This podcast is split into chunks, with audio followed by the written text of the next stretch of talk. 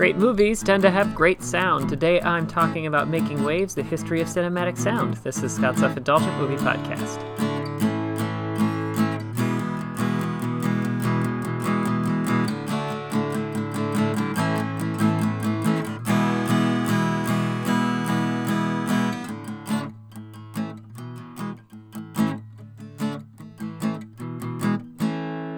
Hello, movie friends. Welcome to Scott's Self Indulgent Movie Podcast. I am Scott, and today I'm talking about Making Waves, the Art of Cinematic Sound, which is a documentary that came out a few years ago. And I think it's fantastic, not just because it gives you a history lesson, but also because it teaches you about how movies get made. And I always think that's fun. So without further ado, let's get started. Movie sound is one of those things that most viewers notice in the extremes. Either it's painfully obvious that the movie sound is very bad, or you're blown away by how good it is. For instance, I, along with many other people, was tepid on the film Lone Survivor, but thought that the sound was spectacular, and it was Oscar nominated. But more often than not, you probably see a bunch of movie terminology in the credits you don't understand, like sound editing, sound mixing, and what on earth is a Foley artist? Thankfully, today's documentary, Making Waves, dives into the history and art of movie sound. In 1927, audiences were blown away by hearing the first recorded dialogue for a movie called The Jazz Singer. Using this as a springboard, Making Waves follows the evolution of movie sound from Star Wars to Apocalypse Now and beyond. So, Making Waves is perfect for someone like me, someone who loves film and film history and likes learning more about the industry and how movies get made especially a documentary that emphasizes the need for creation and how making, editing, or mixing sound for a movie isn't restricted to a single person or gender. Admittedly, the film leans very heavily on the influence of the Film Brats movies, including Star Wars and Apocalypse Now, but never without reason. While both films were influential to filmmaking in general, they also offered very specific contributions to movie sound. So, let's dig into the highlights of this film.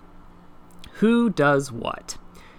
I genuinely think that portions of this movie could be used in film school, not just because it provides a ton of history, but also because it goes down the line of sound responsibilities in a film. For instance, sound editing does involve blending all of the different sound aspects together, but it also includes a ton of finding and recording the sound. Whether it's an individual sound effect or recorded dialogue, that's on the sound editor's plate. On the other end, sound mixers are responsible for creating the auditory emotion on screen. They choose whether or not to bring up the score, when to focus on the dialogue, and when to fade things out. Even whether or not there's silence is their domain. Tons of great information here. We also get a lot of look into the filmmaking process. As exciting as the sound may seem like for a war picture like Saving Private Ryan or a Hitchcockian thriller, it's interesting to see how challenging sound can be in unexpected movies like A League of Their Own. The sound editor goes into great detail about how one of the movie's signature scenes, the There's No Crying in Baseball bit, required a Herculean lift for the sound team, including a bunch of ADR sessions. The film also explains why a director's input matters so much. Without a director who asks or pushes for good sound, it may not happen. That, and you'll always understand why recording sound outdoors with wind is always a nightmare. And you also get to learn why certain movies matter. A lot of the movies covered in this documentary are familiar. Star Wars is as ubiquitous as movies get, for instance, so hearing yet another documentary talk about how important a movie like this might might sound like a snooze fest.